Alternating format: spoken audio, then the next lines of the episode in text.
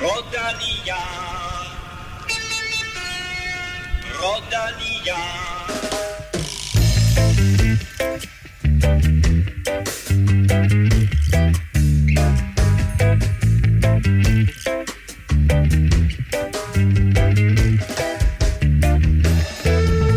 Efter tre dage i Holland har Vuelta a España rent faktisk ramt Spanien. Vi kigger tilbage på de to første etapper i Baskerlandet. Og så skal vi også omkring ungdommens Tour de France, hvor de danske ryttere efter en god start har mistet deres mest prominente rytter. Og dermed velkommen til mine to prominente eksperter, Kim Plesner og Stefan Johus. Tak. Tak. Stefan, lad mig starte med dig. Uh, Mads P., altså hvad er det for en verdensklasse rytter, han er ved at udvikle sig til? Ja, det er, det er vanvittigt. Altså, e- efter et par år, altså for et par år siden, der, der så vi ham øh, bøvle rigtig meget med den på, på nogle af de der stigninger der. Øh, og så lige pludselig i år, der, øh, der havde han altså fundet ud af, hvordan han skulle, skulle skærpe, fordi han vandt nogle vanvittige finaler, og vi havde lidt håbet, at, øh, at han ville tage det niveau med til, til Vueltaen, og, og det ser altså sådan ud. Det er vildt nok at, at køre op mod øh, bjergrytter på, på den der afslutning der. Det var, det var sindssygt. Og når man så ser Mads P. Øh, køre på den måde der, og køre så stærkt, så må vi bare sige, øh, Kim, at øh, Henrik Mas, altså han var engang din darling. Nu kan mm. han ikke engang følge med Mads P. op ad øh, en lille bakkespurt der. Ja. Henrik Mars slået af Mads P. på en stigning. Det er det, du siger? ja, det, det skete i går. Ja, det skete. Ja, det er sløjt. Ej, jeg synes faktisk, at, øh, at Henrik Madsen faktisk viste Henrik lidt, Madsen. At, Henrik, Henrik Henrik Madsen. at han viste, at øh, han måske er kommet for at lave et øh, fornuftigt resultat og, og holde sig fri af corona måske, og, og nu må vi se. Er du blevet fan igen eller noget? Ej, det bliver jeg nok snart øh, sådan lidt Er medløb, lidt- medløber. Er det lidt ligesom dit, øh, dit øh, tilhold til United? Holder med har været i, i langt. medgang og, og kendt ikke ved i. Det har været en længere nedtur end, øh, end Henrik Mars, vil jeg sige. Jeg tror, det er op til, til andre podcasts, der diskuterer United og sådan noget, men jeg er sikker på, at der er mange United- og Liverpool-fans, som øh, har haft en, en fest med at battle. weekend. Nej, øh, United slog Liverpool i weekenden, så det, der, det fik jeg mange sms'er om, og jeg var sådan lidt, nå, ja. Men uh, anyway, det er slet ikke det, vi skal tale om. Vi har fået talt cykling, og vi skal også lige omkring weekendens Britannia Classic, hvor flere store stjerner stiller til start. Men først naturligvis en kæmpe tak til alle jer, der lytter med, og en gigantisk tak til alle 10 støtter. I er årsagen til, at vi, vi bliver ved med at udkomme. Uh, tak til alle jer, der har været med i lang tid, og det er så nu, at øh, jeg plejer at komme med sådan en lang remse af velkommen til... Og i dag, der bliver det velkommen til Jonas. Fedt, Det er også mand. på tide, at han kommer med, Ja. ja. Vingård, ikke? Øh, efter- nu har han fået... Nu fik vi Andreas Højbjerg med i sidste uge. Ja, nu har han tid efter turen, Ja, ja, ja, ja, præcis. ligger og ser Netflix derhjemme ja. sammen med, med konen, har jeg læst et Ja. ja. sted, så, øh, så er der tid til lige at gå ind og melde sig til. Ja, Trine, er det okay, jeg støtter dem her på Velropa? Ja, Ja, så. Øh, men prøv at, øh, og det, grunden til at sige det på den måde, det er fordi, der er kun én ny støtte, og øh, vi er selvfølgelig super glade for, at du kom med, Jonas. Tusind tak for det. Men jeg, der sidder og lytter med derude, og måske er med på lidt en free ride, øh, jeg synes, I skulle tage og støtte os på tier.dk, fordi det hjælper os altså til at udkomme øh, uge efter uge, og gør det bare lidt øh, sjovere at lave øh, Velropa podcast. Så øh, støtter du ikke på tier.dk, så gør det nu, og så deltager du altså som bekendt også i vores lodtrækninger løbende her igennem cykelsæsonen. Og vil du ikke støtte os på tier.dk, eller vil du gerne, bare gerne prøve noget andet, så husk at besøge vores shop. Du kan nemlig stadig købe nogle af vores øh, meget, meget fede Grand Depart t-shirts eller hoodies, og der er også de her hyldestrøjer til Jonas Vingegaard. Øh, du finder shoppen på velropa.dk. Mit navn er Claus Elming. Du lytter til Velropa Podcast, præsenteret i samarbejde med HelloFresh og Odset. Velropa Podcast præsenteres i samarbejde med Odset fra Danske Licensspil. Husk, at man skal være minimum 18 år og spille med omtanke. Har du brug for hjælp til spilafhængighed, så kontakt Spillemyndighedens hjælpelinje Stop Spillet eller udluk dig via Rufus. Vi lægger dog ud et helt andet sted, nemlig med en hurtig rundtur i nyhedsbilledet, hvor der blandt andet er fokus på et nyt dansk talent, Stefan, der skal til Jumbo Visma. Ungdomshold. Ungdomshold. Lige i første omgang. øhm, Jo, jo. Ja, altså den, øh, den pure unge Morten øh, Nørtoft fra, øh, fra rivalholdet, det danske øh, store hold, øh, som er en af de der helt unge talenter, som øh, jeg var lidt overrasket over, at øh, de tog ham ind sådan i, i, i april sidste år, øh, men øh, har kunne, kunne følge lidt med i, at, øh, at han egentlig har, har, har gjort det okay, og, og jeg har forhørt mig lidt og, og hørt lidt om, øh, om hans styrke, men, men det kan være lidt svært for, for en ung gut som ham at komme ind på det her hold, hvor de har nogle, nogle stærke rytter, og, han har været brugt lidt i, i holdets tjeneste, men, øh, men rival har haft øh, stor tiltro til ham, og øh, nu er øh, Jumbo Vismas øh, ungdomsafdeling lidt på udkig efter danskere, sjovt nok, øh, og der er han så en af dem, som, øh, som, øh, som øh, de gerne vil have, vil have ind på holdet, men ja, da jeg så, øh, hvad hedder han, Robert de Groot, som er øh, kan man sige, udviklingschefen i, i Jumbo Visma, og ham, der står for, for ungdomsholdet, der siger, at øh, de altid har haft et godt øje til, til danskere. Den, den synes jeg sådan lidt, lidt fæsen, fordi at, jeg tror, Jonas Vingegaard, hvis den, er han ikke den eneste dansker? Ah, de havde også øh, Rolf Sørensen og Matti Brachel på et tidspunkt. Og Michael Rasmussen. Og Michael Rasmussen. Altså i den gamle ja, okay. konstellation. Men altså Jumbo Visma. Ja, Jumbo, i Jumbo-regi må det være. Ja. I Jumbo-regi så har Jonas uh, været den eneste. Så, uh, men, men det er bare fedt, at uh, nu, uh, nu er der nok nogle andre danskere, der, der, der kan få chancen på, på et uh, veldrevet ungdomshold. Jeg kan ikke huske, om det var den samme, som du lige refererede til, men jeg så kommentarerne med Fri Jumbo Visma også i forbindelse med det her med, at uh, efter den succesfulde turstart i Danmark, og den succes, de danske rytter havde, der var det også naturligt at kigge til Danmark efter de ja, nye talenter. Jeg så netop også, at de sagde, at det var, ikke, det var overhovedet ikke kun derfor. De havde længe øh, kigget mod Danmark, hvor det var sådan, ja, det ved jeg sgu ikke helt, jeg køber. nu rydder vi øh, bølgen. Men altså, altså, det er jo ikke, altså, det er jo ikke helt tåbeligt, fordi altså, vi må sige, altså med, med 25 rytter på World og, og det har jo unge talenter, mm. og den succes, vi har på banen, altså, hvor, hvor britterne jo har skabt et, et hav af dygtige landevejsrytter ud fra de tempotalenter, de har haft på banen, så er det jo helt naturligt at, at, at kigge den vej også for, for udenlandske øh, hold og sportsdirektører. Øh, så vi talt en hel del øh, om de her UCI-point, og det her er sådan lidt flyvsk størrelse, fordi det jo ikke rigtig sådan er før nu, at det begynder at snappe til for de fleste mandskaber. Og for Israel Premier Tech, der øh, kan man godt mærke, at de ved godt, der skal ske noget, hvis de skal bevare deres World Tour status. De er simpelthen købt Dylan Turns fri fra sin kontrakt med Bahrain, så han nu skal til at køre point hjem for Israel resten af sæsonen. Ja, altså øh, det er jo lidt øh, kontroversielt i, i cykelregi at se det her øh, transfer midt i, midt i sæsonen, hvor man bliver købt ud. Det, altså der er meget, meget få gange, det, det sker. Det plejer kun at være Rowan Dennis. Rowan Dennis, ja, der, han, er det ikke bare ham, der går, eller hos DSM-rytterne, der bare river kontrakten ja. stykker. Men, men jeg synes faktisk, det er meget fedt at se, at uh, der er nogle af de her rigtig pressede hold, uh, der, der indser alvoren lige pludselig her sidst på, uh, på sæsonen. Og, uh, og altså Bare lige for at, for at genopfriske, altså Israel det ligger jo nummer 20 lige nu, og, og Lotto Sudal ligger nummer 19, og man skal ind i top 18. Øhm, så, så lige nu er den hårde bundkamp, øh, den er især med, med Israel og, øh, og Jumbo Visma, som, øh, som virkelig altså skal, skal kæmpe hårdt. Nej, ikke Jumbo Visma, men Nej, undskyld, Lotto Sudal. Øh, Lotto Sudal selvfølgelig. Mm. Øhm, så, øh, så, så det, det, der er en rigtig hård kamp mellem dem to, også fordi, at hvis de nu rykker ned, så skal de stadig ligge i toppen som et pro-team for at få et uh, wildcard.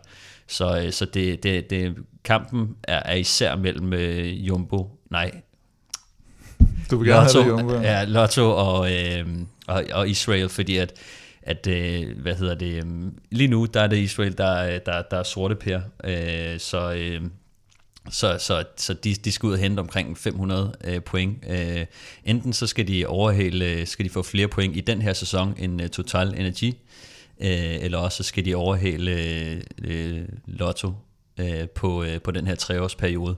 Så, øh, så de, de, de ser virkelig alvor nu og, og, og køber ind, og altså det, det, det bliver spændende at se, om, øh, om de kan nå det. Men man kan også, også se Lotto Sudal øh, med Arno Delie i spidsen, som jo er en af dem, der har hentet allerflest UCI-point i år. Øh, jeg tror faktisk, han ligger nummer 8 på Og det er jo det der med Lotto Sudal, fordi de kan også godt mærke, at de har kniven på struben, og det ja. betyder jo faktisk, at de ikke vil lade et af deres øh, største talenter, Arno Delie, som du siger, tage med til VM i Australien.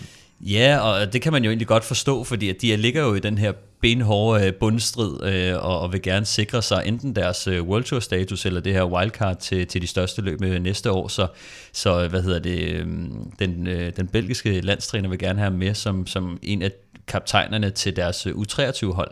Men, øh, men, men Lotto Sudal har jo så pænt sagt, at det vil sætte rigtig stor pris på, hvis han ikke bliver udtaget, fordi at øh, hvis man skal det, nu, nu er VM jo i Australien, og, mm. og det tager, der er noget jetlag, og, og der er noget forberedelse, så de kommer altså til at trække ham ud af, af kan man sige, af deres... Øh, pointhøst i, i, en, i en, en ret lang periode. Altså, det er jo nok noget, der minder om 10-14 dage i hvert fald. Ikke? Øh, så, øh, og der kommer altså nogle, nogle ret vigtige endagsløb, øh, og de her er bare et et løb og sådan noget, som mm. alligevel, mm. hvor, hvor de kan skrave 125 point til sig. Ikke? Og lige nu er, ligger der, der omkring 500 UCI-point mellem dem, så, så de, de skal blive ved med at, at, at høste de her point ind, så derfor så... Så, så, så vil de rigtig gerne beholde Arno Delis, som er, er den, der, der man, kan, sige, man kan også sige, at for belgisk cykling helt generelt eller overordnet set, hvis du siger, er det vigtigst, at vi har to, tre øh, hold i World Touren, øh, eller at, om vi mister et hold i World Touren, eller om vi får en medalje ved U23 VM. Ikke? Der, ja. der, der er det vel næsten vigtigere, at man har et, øh, et relativt stort hold med på World Touren stadigvæk. Så, så man ikke han lytter lidt til det, landstræneren. Det, Men han er, altså, vi har talt uh, lidt om, om Arno Deli der før, og uh, nu vinder han uh, to etapper uh, i det her uh, Egmont uh, halløj. Uh, Egmont. Hvad? Hvad hedder det? Ja, det hedder Egmont. Hedder det ikke Egmont? Jo, jo det hedder Egmont. Uh, og han er oppe på, er det ni samlet sig, altså ni sejre i år nu, i, øh, på, Ja, men han ligger nummer, jeg tror det er rigtigt, Stefan sagde, han ligger nummer 8 Jeg så nummer alle. 8 blandt øh, alle. Altså af, af alle rytter, der har kørt point ind i år. Altså, der er han den, det er selvfølgelig den Pogacar 8. 8. og Jonas Vingegaard ja. og nogle af de der, der ligger i toppen. Øh, men, men det er altså lidt vildt, ikke? Han er, han er den rytter, der har kørt 8. flest point ind af alle. Ja, det, ja, ja. det, det, det er 20 år gammel. Han er fyldt øh, 20 i år. Men han, han, han, han ligger og tager alle de der støvsug, alle de der, øh, kan man sige, øh, Pro Series og et et løb ja. og lidt større end der også, ikke? Så, så han, ham, vil de, ham vil de rigtig gerne øh, beholde. Jeg tror også, at, at jeg tror også, at han er villig til at blive hjemme, fordi jeg tror, han synes, det er ret sjovt at køre cykelløb øh, mm. sammen med dem lige i øjeblikket. Øh, og samtidig så er, det, så er det jo Lotto Sudal, der skal, der skal betale hans løn. Så øh, jeg tror også, han er lidt interesseret i, at de ikke lige pludselig skal til at nedjustere, øh, fordi at det, det kommer også til at, at koste lidt for ham på et eller andet tidspunkt. Ja, han vinder to løb. Det er ikke to etaper, men han vinder to forskellige af de her 1-1 løb også i weekenden, og det er dem, han har, han har ligget ja, Altså Ekman var den ene, og så var den... Johan Musev Classic hedder den anden okay, ja. nu. Mm. Så det er, ja, det er der, han bare styrer, og han er, han er virkelig god.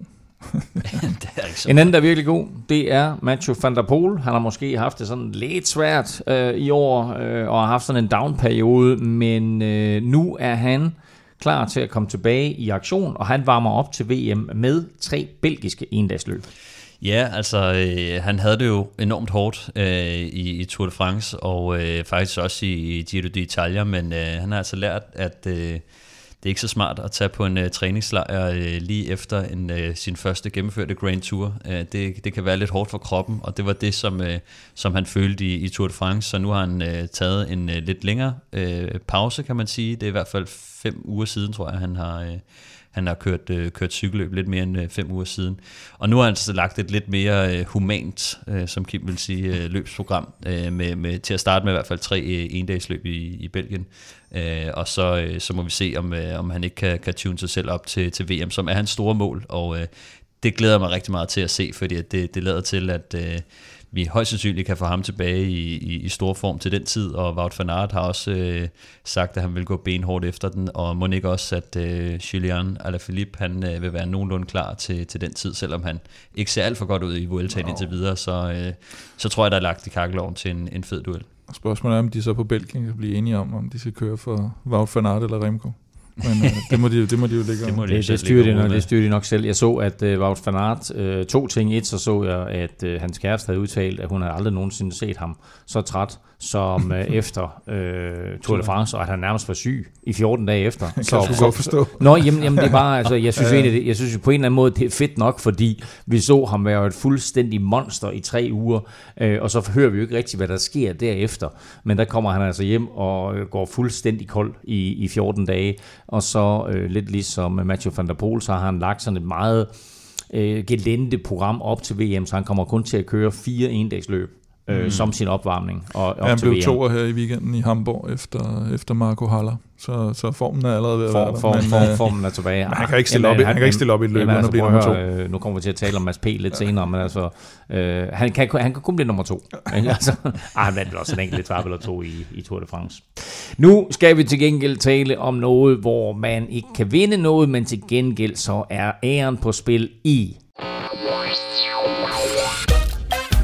quizzen. Og det står jo 27, 27. Jeg tror, Kim, du har serveretten. Kan det passe? Igen. Øhm, ja. Og dagens spørgsmål er super simpelt. Lidt senere der skal vi tale Tour de l'Avenir, og jeg har et spørgsmål til jer to, der går på, hvem vandt Tour de l'Avenir i 2015? 2015. Så øh, hvem vandt Ungdommens Tour de France i 2015? Jeg forestiller mig ikke, at I kan have nogle opklarende spørgsmål til det spørgsmål. Nej. Nej. Godt. Så har jeg kun én ting til jer to, og dig, der sidder og lytter med. Lad nu være med at google.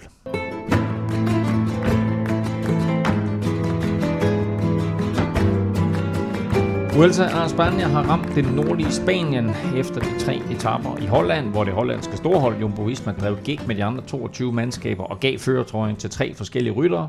Ja, så slog den forsvarende mester Primus Roglic til på fjerde etape, hvor han tog både etapesejr og førertrøje. Han, vi havde jo de her, den her tvivl om ham inden, og, og efter lidt skidt forår, og han var i tvivl til det sidste, men han lignede sig selv, må man sige, på, på gårdsdagens etape. Øh, den der, hvor ja, den plejer at være det 500 meter før mål, eller han, han, han plejer på de her stigninger. Man kan også se lidt inden, jeg tror der var en, hvad, 600-800 meter til mål. Der var ligesom om, at han allerede var sådan, altså han kunne- skulle lige sådan holde sig tilbage nærmest mm. øh, i afslutningen, og, øh, og det, det ligner noget, man har set før. Man skal så sige, at det her det er jo ligesom hans trademark øh, afslutninger, og der, hvor vi skal se, om formen rent faktisk er der, det er jo, når vi kommer i de høje bjerge. Det er jo ikke nogen tvivl om. Til gengæld, så, og det var også derfor, at jeg stillede det spørgsmål til dig i starten, Stefan, omkring uh, Mads P., så må vi sige, at han bygger bare på sit niveau. I vores optagsudsendelse, der spurgte jeg om den her stigning, der var for, for hård til ham, og du nævnte, at det var nok en stigning, der lå til Alaphilippe. Trek kører for Mads P. hele dagen, og Mads P. er tæt på at give dem fuld valuta for den satsning, fordi han er så imponerende kørende, og han bliver nummer to på etappen, kun overgået af Roglic, og kunne selv Mads P. bagefter der med et smil sige, når man prøver at høre, når man taber til Roglic, så er det fair nok, men han, han virkede stolt øh, over den præstation. Ja, altså selvfølgelig. Altså, ja, altså, det, det var lidt med blandede følelser, fordi at, øh, at, at det var for ham aldrig sjovt at blive nummer to, men som du selv siger, øh, når det er Roglic og, og på den afslutning der, så, så var det måske ganske imponerende alligevel. Men altså, de kommer op over den her, øh, kan man sige, ikke målstigningen, men, men den sidste stigning, hvor at man godt kan se, at uh, Mads Pedersen og Ethan Hader og nogle af de der uh, andre hurtige drenge, de, de var ret udfordret, men uh, de gjorde et rigtig godt uh, stykke arbejde i forhold til at komme hurtigt frem til, til fronten igen, og der kunne man jo godt se, at det var Mads P. og, uh, og Trek, der, der førte an ind på stigningen, og det, det positionering betyder bare rigtig meget på sådan en uh, kort og smal stigning, så, mm. så de gjorde et rigtig godt stykke arbejde i forhold til at få positioneret Mads, og der er de nok lidt bedre til den del af det, end nogle af bjergrytterne, der, der er ikke helt... Øh... Men så faktisk, skrev vi lidt om det i går også, at, at mm. Remco er jo helt forfærdeligt placeret, og kommer egentlig ja. meget godt igen til sidst, mm. men, øh, men ligger alt, alt, alt, alt for langt tilbage, i forhold til, hvis han havde nogle ambitioner på den der. Ja, præcis. Og altså, jeg, jeg tror, at det, det selvfølgelig bjergrytterne er jo ikke lige så meget vant til at, at skubbe til hinanden i, i, de, i de her finaler. Der, der plejer det at være så, så meget udskilning, når de skal til at spurte om det, at, at, at det betyder ikke øh, alfa og omega for dem. øh, Men,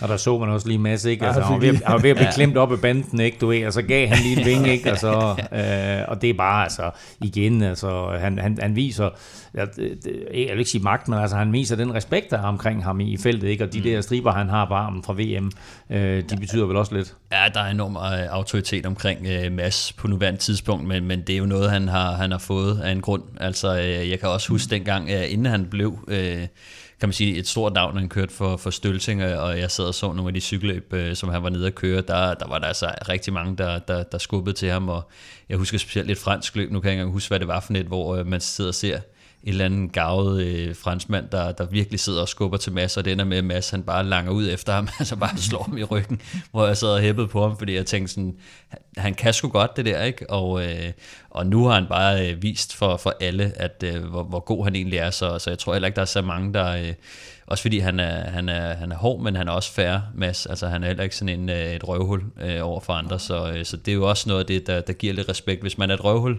over for alle andre, så, så vil de andre røvhuller også være Altså ligesom om, så behandler man øh, hinanden dårligt, men, øh, men Mads, han, øh, han har mange øh, gode venner i, i feltet og er højt respekteret. Og det lader også til, at, øh, at, at, at Trick de efterhånden tror, tror på, at han kan vinde alt, fordi øh, de offrer sig øh, fuldt ud for, øh, for ham. Ja, den grønne trøje, øh, ikke mindst, øh, synes jeg ser fornuftigt ud. Nu var det lidt uheldigt, at Sam Bennett selvfølgelig vinder, vinder begge de første sprinteretapper. Øh, heldigvis bliver Mads to, så han ikke taber så meget, men der er jo lidt flere point på spil på stregen på, på, på de store sprinteretapper, men så mange er der heller ikke tilbage af dem, og, øh, og det var tydeligt, at altså Bennett ryger jo langt før Mads, så der vil ja. komme sådan nogle, lig, ligesom de her Sagan, Wout van Aert, støvsugning af point øh, på nogle af etaperne, hvor Mads han lige kan udnytte det. Øh, så det er ikke helt usandsynligt, at, at hvis ikke han kommer hjem med en etapsejr, så kan han måske komme altså, hjem det er, jo, det er jo vildt nok, at vi sidder og taler om Mads P. Ikke, som en mulig kandidat til at vinde pointtrøjen i en Grand Tour. Mm. Ja, ja det, jeg synes faktisk, det er meget, meget, meget realistisk ja. øh, lige nu, også specielt fordi, at øh, som vi kender Bennett, så, øh, så bliver han ikke bedre og bedre i løbet af, af tre ja. uger, så, øh, så han, han er sådan en, der, der har det rigtig, rigtig hårdt i, i bjergene, på samme måde som vi så Fabio Jacobsen i, i turen, øh, der var fuldstændig øh, sønderknust øh, på de der stigninger. Det, det er noget af det samme, vi har set øh, Bennett være, være ude igennem, så, så han bliver langsomt tappet for kræfter, hvor at Mads, han jo netop har vist nu, at, øh, at, han, at han er rigtig godt kørende på, på stigningerne, så jeg tror faktisk, at, at øh, Mads han vil køre sig i, i bedre og bedre øh, form undervejs i, i Vueltaen. Og så tage de der indbyggede spurter, som vi altid så Sagan tage i gamle dage, og som vi så Wout van Aert tage under, under spurter. spurter. Hvad sagde jeg? Indbygget. Ind, ind, ind, den har vi, den har vi haft et par gange, har vi ikke? Indbygget, indlagt. Indbagt, indbagt laks. Ja, ja. Um, nu nævnte du lige før, uh, vi talte lige kort om, om, om VM og forberedelser til VM, og du sagde også, at Julian Alaphilippe kunne være en af favoritterne. Altså, han ser heller ikke alt for godt ud på den her stigning her, men altså bruger han lidt Vueltaen til at, at finde den sidste del af den form, han har mistet på grund af sin skade? Måske hele formen faktisk, øh, fordi at, øh, jeg, jeg havde faktisk troet, at han ville være bedre, og når man så øh, lige netop den etape, så var han jo også fremme og tage, øh, hvad kan man sige, sprinterpoint og bjergpoint mm. øh, på, på den sidste stigning, hvor jeg tænkte sådan, okay, der så han meget godt ud, selvom Roglic øh, også endte med at slå ham i hvert fald til, til, mm. til bjergpointene. Øh, så tænkte jeg, ah, okay, han, han ser okay ud, men, øh, men igen, han var, han var også dårligt positioneret. Jeg tror, til, han er ude og, han er sådan lidt ude at teste benene, ikke? Altså, og, og se, hvad kan han, fordi han er jo ikke sådan en, der bare sidder og gemmer sig nede i feltet og, og, og bare kører træning. Så han kører ud, og så kører han lidt efter noget, og så kan man, oh, det gjorde, det gjorde havs i benene, det der, ikke? Så kan jeg ikke være med på den næste stigning, men, men, men han, skal, han skal, jeg tror, han skal teste sine grænser her i, i Vueltaen. Og så forhåbentlig kan han, kan han køre sig i form der og blive, øh, blive i, i god VM-form, for det er der ikke nogen tvivl om, at det er hans store mål, øh, synes jeg. En, øh, en anden rytter, som øh, ikke så sådan øh, alt for godt ud, øh, og som måske var blandt for, forhåndsfavoritterne, det er Sergio Gita. Øh, hvad siger vi til ham, og hvad gør Bora nu? Jamen heldigvis har Bora jo den her, øh, øh, hvad hedder det, træenighed af klassementsrytter, og som de sagde inden starten, at det er ude på landevejen, det bliver afgjort, hvem vi kører for. Så de har jo stadigvæk en uh, Vilko Keltermann, som kører, kører han ikke top 10, tror jeg, på, uh, på etappen, og så har de jo Giro-vinder Jai Hindley. Mm. Så de er stadigvæk meget godt kørende, at, og, og heldigt, at de ligesom kan, kan vælge, uh, når nu, uh, nu en af dem går ned. Fordi ja, netop Igita er jo, uh, altså, lige netop sådan en etape, som i, som i går uh, ligger normalt rigtig godt til ham. Og så talte vi lige kort, joke lidt omkring det i starten der med Henrik Mas, eller Henrik Madsen. Uh, altså, er, er Vueltaen her, er det en mulighed for ham for ligesom at, at revancere et meget skuffende uh, Tour de France og, og komme tilbage sådan der på hjemmebane? Ja, det skal han jo ikke, og han er jo også, altså ligesom, selvfølgelig har de vel været det med os i, i afskedsturnéen, men, men han er jo den, der skal, der skal skaffe dem et, et resultat på hjemmebane, og de er jo det, det sidste tilbageværende store spanske hold, så, øh, så der ligger et kæmpe pres øh, på hans skuldre, men, men det er jo ikke så svært at gøre det bedre end i, i turen, kan man sige. ja.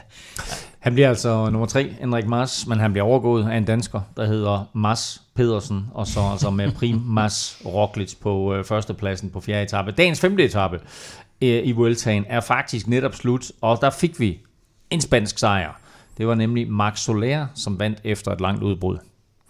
Ja, det var sådan en klassisk uh, Mark Soler, og, og heldigvis noget, han er begyndt lidt at kunne, kunne gøre tingene færdige. Uh, kører først op til en udbudsgruppe, kører så fra dem og ligger de her, jamen hvad har han maksimum? 15 sekunder nærmest uh, ja. på, den, på den sidste stigning, og holder dem på nedkørslen, og så, så er han jo dygtig og heldig, at, at alle dem bagved, de ikke rigtig kan blive enige, fordi der er så utrolig mange interesser med, i forhold til føretrøje. Udbruddet ja. har jo et ret stort forspring. Det, det står tidligt klart, at at det bliver både en op for udbruddet, der skal, der skal køre med, eller der skal tage etappesejren, og det bliver også en for udbruddet, der skal tage føretrøjen. Så du har en duel mellem øh, Fred Wright og Rudi Molar om, øh, om føretrøjen.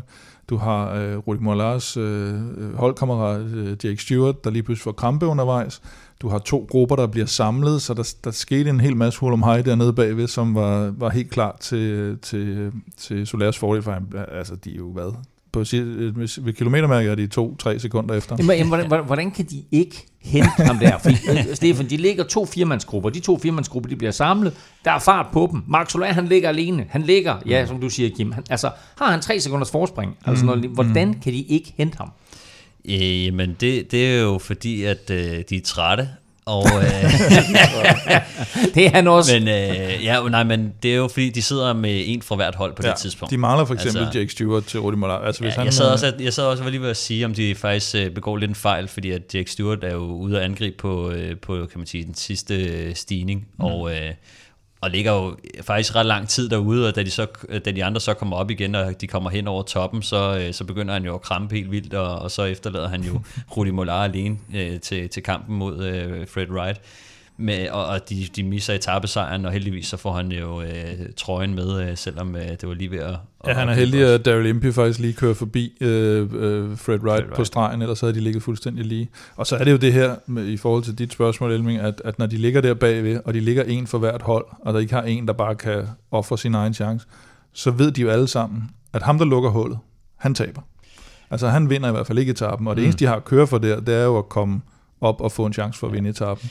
Det, det er netop så. det, øh, som, som Kim siger, hvis, øh, hvis man tror, øh, at øh, man tænker, nu tager jeg en ordentlig tørn, og så gør den næste det nok også, så tager man fejl, fordi at, øh, det sker aldrig. Øh, så, så det Men altså, er der, er der ikke en af dem der, er der ikke en af de otte, som har sådan en 350 meter spurt i sig, der kan, der kan slå de andre syv, han sidder med, og ja, hente Max får, de får, Ej, Der vil i hvert fald være minimum en af dem, der sidder på hjul, som så øh, øh, pro, profiterer det, når de, når de rammer målstregen. Tænker man spiser, når han kommer til mål med nogen? Ah, men det er en lidt anden situation. Det var også, det var, hvad var der, 500 meter til mål, eller sådan noget. Eller der, da, da, da han har det mindste forspring, der er der en kilometer til mål. Mm. Det er sådan lige rigeligt, ikke? Og så er det jo mellem kilometerporten og så omkring 500 meter. Det er der, det så går i stå lidt, fordi det bliver også øh, lidt samlet. Og det er bare det, altså, alle ved, øh, hvis det er mig, der tager den, og som du siger, så, så, så håber man, der er en anden, der tager også, men der skulle man jo kun tage én føring, så havde ja. de hentet ham. Og det ja, vil sige, altså, der er ikke plads til, at den næste tager en føring også. Der er, det, der er den mulighed, at hvis man kan rykke sig fri, altså hvis man har ligget øh, mm. i sulkien, eller fundet nogle gode steder, og lige fået, øh, fået pusten, og man lige pludselig ser et moment, hvor farten ryger af, og man, øh, altså man kan godt prøve, prøve et angreb måske, for mm. at se, om man kan komme op til Soler og køre for, direkte forbi, men, men altså langt de fleste cykelrytter er efterhånden også programmeret til, at det er som regel altid en fordel at forholde sig køligt. Ja, ja. Det er det, det, det, det vinderen gør. På... Altså det er, at man netop ikke panikker og laver de der moves, fordi at alle dem, der sidder der, de har jo prøvet det flere gange og lært af, at at det er ofte ham, der venter og kan holde sig, øh, mm. der har lidt mere is på, der, der ender med at vinde, fordi at lige pludselig så opstår momentet, hvor oh, der var en, der kørte, og så kan jeg hoppe med der, og så bliver jeg gratis kørt op, og så kan jeg køre forbi der og sådan noget. Så, så det er bare øh, sådan cykeltaktisk, så, øh, så tror jeg altid, det vil være sådan, at, øh, at, at og der, der, der, der er jo altid nogen, som regel er der altid nogen, der, øh, der er lidt for, for Og det er jo ikke, fordi, Mark, undskyld Kim, Max Soler ligger også derude foran, ikke? og på et tidspunkt, der kommer han rundt i sådan en højre sving, hvor han kigger sig tilbage, og det, de ligger, altså de ligger ja. lige bagved, men han bliver ved med at tro på det, og hans tro er jo også baseret på, at han ved, at det kan gå i stå bag jo, ham. Jo, jo, både det, og også at han er maxulær, altså en maxulær type, er jo sådan en, han kører jo, altså nærmest om det så var øh, formålsløst, så vil han stadigvæk køre. Så han er, er i det her tilfælde held, eller i det her tilfælde er det heldigt, det er sådan en som ham, for han tænker slet ikke over de der ting. Han kører bare, og han kører ind til han bliver hentet, uanset nærmest hvordan. Og også i forhold til det der med, at man nogle gange godt kan, kan så slå hullet og sådan noget, der er det bare for sent med 500 meter. Du kan ikke du kan ikke slå et hul på de sidste 500 meter, og så lige køre forbi Mark Soler, fordi Nej. der sidder for mange på, på hjul. Ikke? Det er rigtigt. Så skal du lave sådan et Søren Krav, krav move for turen for, for et par år siden, ikke? hvor han øh, hvad ved jeg, hvad var det, 4 km før mål, eller sådan et eller andet, lige for, ja. for lavet hul, og så holder den hjem, ikke? Det er altså det, men, men når du kommer ind for, når du kommer tæt på den sidste kilometer, så sidder alle og kigger sig over skulderen hele tiden. Mm. Altså øh, i hvert fald de, de kloge, der, de, de sidder i hvert fald og holder ja, godt øje. med Daryl Impey og sådan nogle, de, de ja, lader ikke sådan ja, gå fra sig, vel? Så ja, men altså, MP havde også en holdkammerat med, som, øh, som røg, fordi de kørte lidt for offensivt op på bjergene der, mm. Øh, på, jeg tror, det var den næst sidste stigning, ikke? så de kunne også være kommet to mand ned, og så var etappen måske endt anderledes. Men uh, Marc Soler vinder etappen, og den anden store vinder i dag, det bliver jo Rudi Mollard, fordi vi har jo talt lidt om det her, det skulle blive en klassementsfest, men den udblev. Til gengæld, så er der fest hos Rudi Molar og kompagni, fordi han, øh, han får altså føretrøjen efter dagens etape. Ja, de, de spillede jo lidt på to heste, som Stefan også sagde, og, og angreb lidt, og, og tog også føringer sammen med Fred Wright, selvom til sidst øh, i forsøget på at indhente Mark Soler, selvom de faktisk havde mere ud af, i hvert fald i forhold til føretrøjen, havde de mere ud af, at de ikke hentede Mark Soler, fordi så var de sådan relativt sikre på, at, at, at Rudi Molar fik føretrøjen. Så, så de spillede sådan lidt... Øh, ja, ved ikke, man kan kalde det uklogt eller satset, eller hvad. Nu skal man passe på, hvad man siger, efter at have set Jumbo i, i Tour de France. så de, de spillede lidt på, på at måske både få en etappesejr og en, øh, og en trøje, eller også var de bare ikke sikre på, at de fik trøjen, så de vil også godt køre efter etappesejren. Ja, men jeg tror også, altså, nu er Jake Stewart også øh, pænt hurtigt i en spurt, ikke? men det kan også godt være, at øh, altså, det, det er jo en anden måde, kan man sige, at tage en føring på, ved at sende Jake Stewart ud, fordi at mm. det tvinger de andre til at arbejde, og Rudi ja. Molar, han kan måske sidde og og, og pakke sig lidt, og, og måske Fred Wright, hvis han også gerne vil gå efter, øh, hvad hedder det, etappesejren, skulle også op og, op og føre lidt, men, men altså, det, det ender bare, øh, det ender med at kaste etappesejren. Jeg ved ikke, jeg synes måske en etappesejr er lidt større, end at, at have føretrøjen, specielt fordi, at han højst sandsynligt kun kommer til at have den i en dag eller to. Øh, ja. Men Øh, men nu må vi se. Altså, de får der i det mindste noget med hjem, øh, og de fik gået efter etappesejren. For det hold er det, er det relativt stort, Francis Esticheux. Det, det synes jeg. Stort er det også, at uh, Julius Johansen er mm. med i Vuelta a España. Han uh, har debut i Grand Tour sammenhæng. Han kører jo fra Wanty, og han var faktisk med i det her udbrud, men bliver desværre sat på den næst sidste stigning. Ja, det er jo egentlig imponerende, at han, at han kører så offensivt, og, og i forhold til, at han, uh, han kører rundt med et tidesår, og, uh, og også har, har været i holdets tjeneste i forhold til deres... Uh, deres, øh, skal vi kalde ham semisprinter eller sprinter, Gerben Tyson, ja. øh, som så også har problemer i sig selv, og har, hvad var det, en ankelskade øh, i forbindelse ja, med han styrtede øh, på anden etape øh, der og slog anklen øh, ret slemt, så han faktisk havde svært ved at, overhovedet at, at gå på den, mm. men... Øh, men øh, en god nats søvn, og øh, så, så var den vist øh, nogenlunde øh, klar igen, og, og måske noget smertestillende. Øh, men ja, ja det, det var en for hård finale for, for Julius, øh, den, den der er i dag, og øh, faktisk ikke helt sikker på, hvor han ender til sidst, men, men, men ryger selvfølgelig som, som, øh, som en af de relativt tidlige med, var det små 40 km til mål, han, øh, han, må, han må sige farvel til, men, men stadigvæk synes jeg positivt, at han, han trods sine øh, skavanker har, har mod på at, at, at gå med, så det, det, det synes jeg tyder på, altså i forhold til Vueltaen samlet og, og komme igennem og sådan noget, synes jeg det, det tegner lidt optimistisk. Han øh, sad som sagt med i øh, det her udbrud, der altså var det udbrud, øh, som Max Soler kom op til, og som Max Soler så stak af fra, og som Max Soler så vandt fra. øh, Julius Hansen kommer ind øh, lige bagefter, øh, 11 minutter og 39 sekunder. så han har ikke tabt så meget på de sidste. Nej. Æh, Kim, øh, området her øh, er jo også ja. lidt interessant, fordi øh, det, øh, de sidste par dage her, der har vi jo faktisk fået en forsmag på starten af næste års Tour de France. Ja, det er jo Baskerlandet, og øh, man kan sige, der, øh, som vi også var inde på i forhold til, da vi talte øh, Quintana i, sidste, øh, i seneste udsendelse, der, at, øh, at øh, ASO øh, er medarrangør af Vueltaen, og derfor så, så kan, har de jo nok lige haft en lille en, et lille mandat i at sige, kan vi ikke lige teste lidt af det område, vi skal køre i næste år i turen, og det bliver jo spændende med, med de tre første etaper i, i Tour de France 2023, og et fedt område, og alle kender jo de her, eller alle, der har fulgt med i cykelsport i nogle år, kender jo de her baskiske tilskuere, man også så i dag, så der, der går fuldstændig ind og spærrer vejen, eller spærrer i hvert fald vejen lige inden rytterne kommer, og så heldigvis er det et meget rutineret cykelpublikum, så det er utrolig sjældent, der sker, der sker uheld, for de ved godt, at de skal, de skal fjerne sig, når, når rytterne kommer frem. Og det, det bliver spektakulært. Det er bare spektakulært i dag, nu var det kun udbrud, der blev ikke den her, som du også sagde, klassements kamp om det i dag. Det, det var åbenbart en lidt for let finale, synes de fleste nok. Men, øh, men det, bliver, det bliver en rigtig spektakulær start på, på, på Tour de France, og det er nok noget, der, der måske kan måle sig lidt med, hvad vi så i Danmark. De er i hvert fald meget fanatiske dernede, Ja, og øh, der er der ikke nogen tvivl om, tror jeg også, at, at de baskiske tilskuere har set, hvordan det så ud i Danmark i år. Og flaget ligner jo også lidt dernede. det ikke? er Så, bare at sætte øh, grønt kryds hen under det danske flag. så Så, det- nå, nå, gør det. Copy-paste. Mark Soler øh, vinder, øh, ved hvilken et, et nummer etape det var, han vandt i Grand Tour sammenhæng. Uh, han, hvad for en han Ja. vundet? Det var vel nummer to- to-tre stykker. Ja, to. Han har vundet, han har vundet en etape i Vueltaen også. Hvad var, det for, en- hvad var det for en Grand Tour, hvor han sad og blev kaldt tilbage af Movistar? Det var også Vueltaen. Var det Vueltaen? Ja, ja. Øh, men altså, det var hans anden etape sejr i Vuelta sammenhæng, og en øh, lykkelig øh, Mark Soler, der kommer over stregen først. To bliver Dave Limpi, tre bliver Fred Wright, og fire bliver Rudi Molar, og det betyder rent faktisk, som vi nævnte, altså at Rudi Molar, han kommer i føretrøjen efter i dag. Du får den samlede stilling sidst i udsendelsen. Aftensmad. Stressende indkøb i ulvetimen. Ingen tid til et hjemmelavet måltid. Med Hello Fresh er oplevelsen anderledes. Du får enkle opskrifter og lækre retter, som hele middagsbordet elsker. Skræddersy din måltidskasse på hellofresh.dk for friskende enkelt. Nu skal vi snakke mad og måltidskasser, og faktisk en forbedring af det tilbud, som du længe har kunne øh, benytte dig af her i Velropa Podcast. Du kan nemlig nu spare hele 765 kroner, hvis du vil prøve Hello Fresh.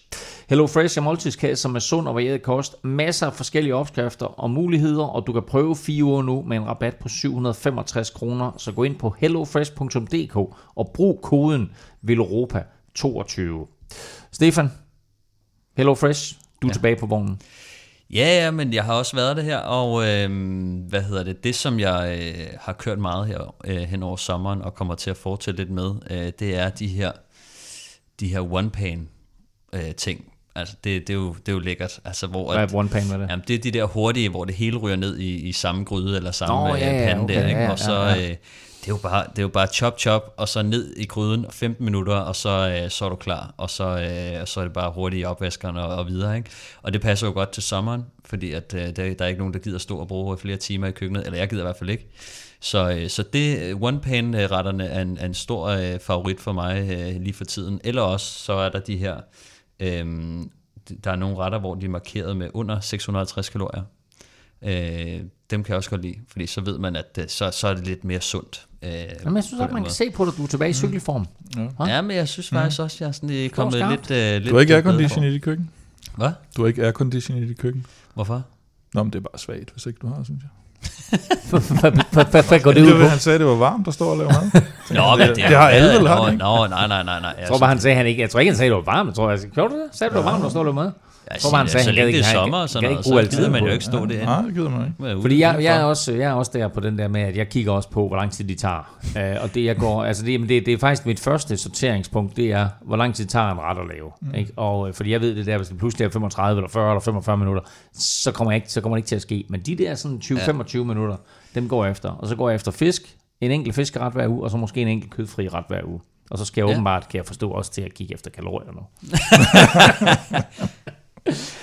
Det fede ved Hello Fresh, det er, at øh, alt kommer i afmålte portioner, så der er ingen spild, og så er det altså super nemt at rydde op. Så prøv Hello Fresh nu. Brug koden VELOROPA22, så får du altså hele 765 kroner i rabat, og max 650 kalorier, hvis du foretrækker det.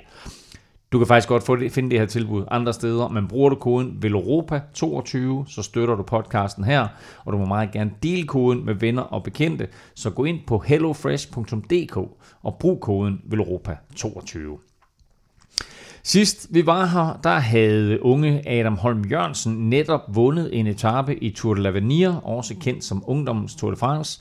Og øh, den 19-årige dansker Stefan var faktisk lige ved at gentage bedriften dagen efter.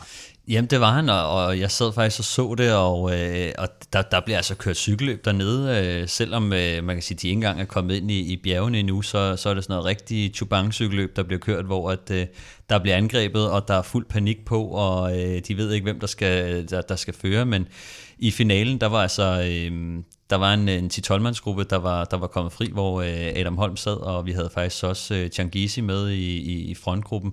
Men øh, Adam Holm, han, øh, han stikker afsted øh, øh, lidt, øh, lidt når, de, når de nærmer sig... Øh, når de nærmer sig mål, og øh, får øh, ham her, øh, Thomas Gloak og Michel Hessmann med fra, fra henholdsvis Tyskland og, og Storbritannien, og er jo også to af de, øh, de, de større øh, nationer med.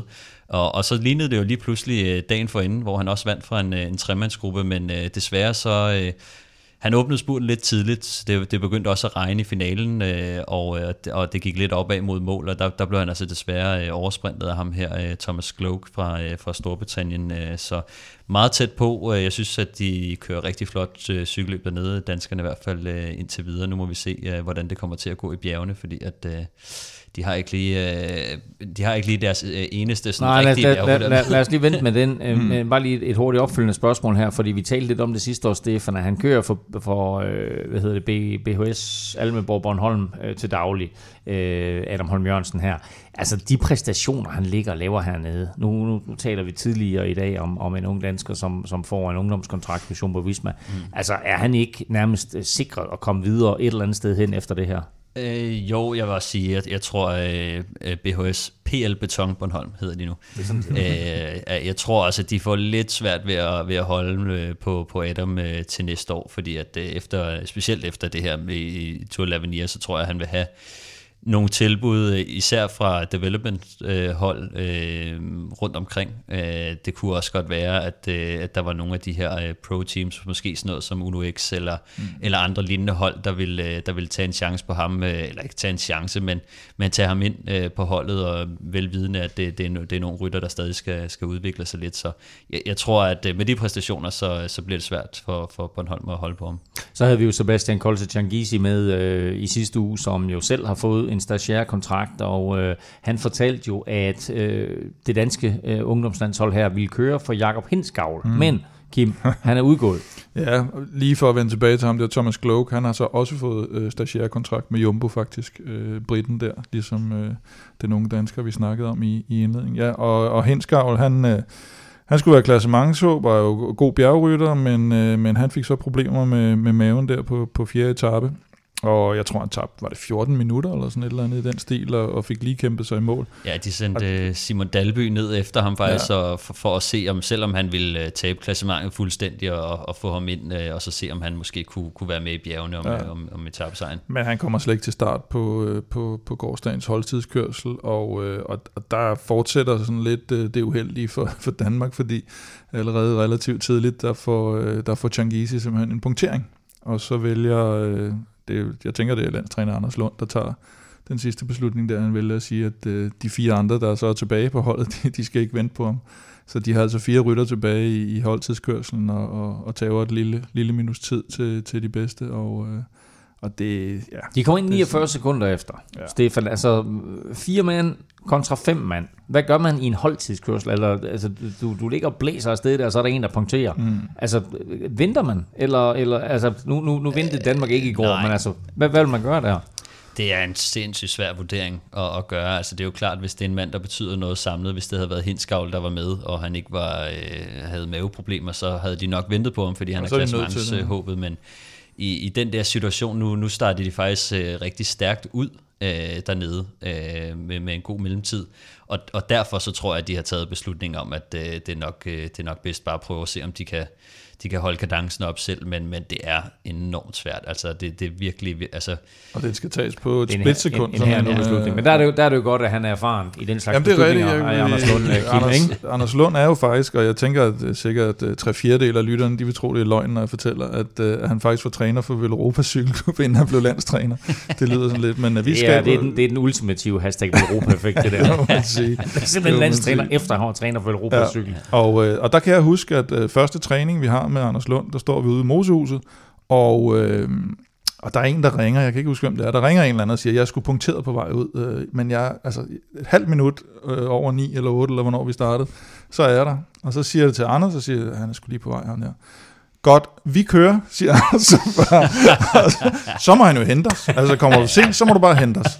Ja. Og det tænker jeg, han har taget med til tror jeg også. Så må du hente os. Det er jo den gamle AB-mentalitet, ja, øh, hvor at, øh, men det er også øh, det er jo skabt, fordi at når man er så mange rytter fra forskellige steder, så ja. der er ikke nogen, der gider at vente. Altså sådan, fordi at lige pludselig skal man stå 30 mand og vente på et eller andet ja, ja. badehat, og så har han glemt en slange, og så... og så ved man næste gang, man skal komme til tiden. Det dur slet ikke. Jeg, men jeg har også prøvet den med, hvad hedder hedder det, en gang jeg skulle ud og træne med, øh, med, med Brian Holm og Alexander Kamp og Rasmus Kvade. Øh, og jeg havde trænet lidt med kamp i den periode, og, og mm. han var jo kommet lidt for sent en gang imellem, så havde jeg bare ventet på ham jo. Mm. Og så, øh, så, så skulle vi ud og træne der, og så kommer jeg, øh, jeg tror jeg kommer 20-30 sekunder for sent. Og så kigger jeg ud i horisonten, der er slet ikke nogen at spore, og så tænker jeg, at Alexander han var kommet lidt for sent her de sidste par dage. Så jeg ringer lige til ham, og så, så siger han, nej, nej, men øh, vi, vi er sgu kørt, men øh, du kan bare, du kan bare hente os. Så tænker jeg, fint nok, det var, det var, det var et minut, halvanden minut foran mig, eller sådan noget, det skal mm. nok uh, få hentet. Så jeg blæser ud af, og uh, jeg tror, jeg kommer sådan noget 80 km ind på den her tur, og så tænker jeg, altså, hvor fanden er det henne? Og jeg ender med at køre, jeg tror, jeg har kørt uh, 140 km fuld hammer, og jeg var helt smadret, da jeg kom hjem, og så skriver jeg til Alexander, siger, hvad fanden laver I? Altså, hvor, hvor, hvor kører de hen, eller sådan noget? Jamen, de kørte helt den samme tur. Men jeg skulle lige give lidt gas, så det var, øh, så det var svært. Det var svært for mig at komme. Det synes uh, Brian Holm havde været ret, ret, rigtig sjovt. Ja. Så, altså, så skrev Brian, uh, husk, at, husk at komme til tiden. Men, men uh, det der også var endnu sjovere, det var, at da de havde stået der så 30 sekunder før tid, mm. så havde Brian også sagt, ej, skal vi ikke lige køre? ja, for Brian plejer det er, faktisk det er, at lægge sådan relativt langsomt ud, når de kører lidt, niveau. Der. Ja. Altså, Brian, Brian kan godt køre, Alexander Kamp kan godt køre, med altså at sige Rasmus Kvæde.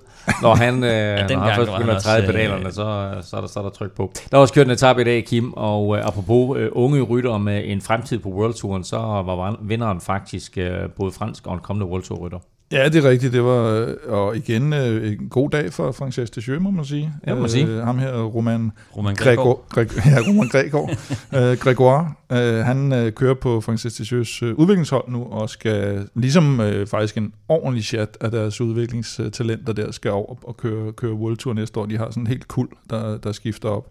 Øh, og han vinder altså dagens etape. Ikke, øh, ikke nogen danskere med fremme i, i, i dag, desværre. Og Tour de l'Avenir er altså på øh, i alt 10 øh, etaper, det vil sige en øh, holdtidskørselsprolog som etape 1, og så ni etaper ud over det. Slutter weekenden med tre bjergetapper, og altså desværre ikke nogen muligheder hverken for dansk podieplacering eller en eventuelt top 10. Jeg ser, det er en god idé. Det er en god idé til Malaga. Ja. Jeg er kraftet med noter for det. Skal vi med have en, du. Mm. Nu er det Malaga, og det er Port Banus, og det er ned på Tango. Stor bøf, Havana Club, og så er det byen. Skal du også på Tango, så har du chancen nu. For øh, om lidt, der trækker vi lod om en Europa Cup. Men her under Vueltaen, der har vi faktisk en lille, lækker ekstra præmie. Du kan nemlig vinde et cykelophold i Spanien. Det er et tre dages ophold med morgenmad på Bike In Bike Out hotellet, som ligger direkte på bjergvejen. Stedet hedder La Ventera, det lille cykelhotel, og er ejet af et dansk par. Vi trækker lod om opholdet blandt alle vores 10 støtter efter Vueltaen. Så ind og meld dig til, og så deltager du altså i lodtrækningen i den udsendelse, der kommer umiddelbart efter uh, Vueltaen. Stefan, nu skal vi til gengæld have fundet dagens vinder af en kop. Det skal vi, og øh, vinderen øh, i dag hedder Jens Mikkelborg, og øh, Jens, han har været med os øh, siden marts øh, 2021. Sådan, så, det er jo øh, over et år. Ja, det, det nærmer sig jo faktisk, ja, nærmer sig faktisk halvandet år. Jo. Så jamen, super fedt, Jens. Tusind tak, fordi du støtter, og stor tillykke med din nye kop. Og husk, at vi naturligvis gerne vil have et billede af dig og din nye kop op på de sociale medier. Så øh, tag et billede, hvis du sidder og ser cykelløb, eller du har den med på kontoret, eller hvor du sidder og drikker af den, og øh, smid den op på diverse Somi-kanaler. Og sidder du derude og er super misundelig over, at det ikke ikke er dig, der har vundet en kop, eller kunne du godt tænke dig at komme til Spanien, så er det nemt at være med i lodtrækningen og samtidig støtte os på tier.dk. Beløbet er valgfrit, og du donerer hver gang vi udgiver en ny podcast, og når du så donerer, ja, så deltager du altså hver uge i lodtrækningen. For alle vores lodtrækninger gør vi det på den måde, at for hver femmer du donerer, der får du et lod i puljen, så jo større beløb, jo flere lodder, og dermed større chance for at vinde. Du finder link både på velropa.dk og på tier.dk, mange tak for støtten til alle, og naturligvis tillykke til Jens med de nye kop. I søndags øh, lovede vi, at vi ville kigge frem mod årets Benelux-tur, men øh, det kommer ikke til at ske, fordi øh, løbet er nemlig aflyst. Årsagen er, som arrangørerne siger, der er ikke plads i kalenderen, og det kan man egentlig godt forstå, fordi ikke blot så cykler mange af de bedste ryttere rundt i Spanien lige nu, men der er også Britannia Classic på søndag. Og Stefan, der er faktisk et hav af store stjerner med. Det er der i hvert fald. Øhm, altså nu skal jeg lige, inden øh, vi remser navnene op, så øh, der er kun et hold, der sådan har bekræftet den, øh, den endelige trup, men øh, vi har en god idé om, øh, hvem, der, hvem der kommer med. Dem, der har bekræftet, det er øh, DSM, øh, og de har øh, Søren Krav til start på, på afskedsturnéen øh, lidt for dem. han, er, den, han er den eneste store stjerne, der, der kommer med her, så han får... Altså for dem. For dem, ja, jeg tror, det er sådan lidt uh, tredje holdet, de, de har sendt, og så sammen med Søren, så, så han er i hvert fald frit lejde til at, at køre efter en chance, men... Uh, hvad hedder de, uh, Jumbo Visma, ah, jeg, jeg er helt ude af den med det der Lotto Jumbo uh, Visma Lotto Jumbo. der. Ja. Ja. Øh, Jumbo Visma kommer også med et øh, pænt stærkt hold. Det er jo selvfølgelig øh, Wout van Aert med, som øh, vi, vi tænker er i stor form som altid. Øh, og han kommer altså med øh, Christophe Laporte, som jo lige kommer fra Danmark rundt øh, sejren, og, øh, og hvad hedder Nathan van Højdonk øh, kommer også med blandt andet, så, så de, øh, de kommer med et, øh, et stærkt hold. Øh, det König Quickstep, eller det König, øh, de, de König Quickstep hedder de. De kommer med Mikkel Honoré. Øh, Nej, de hedder ikke, de hedder, hvad hedder de? De hedder ikke, de König Alfa. Vinyl. Ja. Det König Alfa Vinyl. Mm. Hold kæft, Nej, det hedder godt. Quickstep Alpha Vinyl. Quickstep Alfa Vinyl. Det går ikke.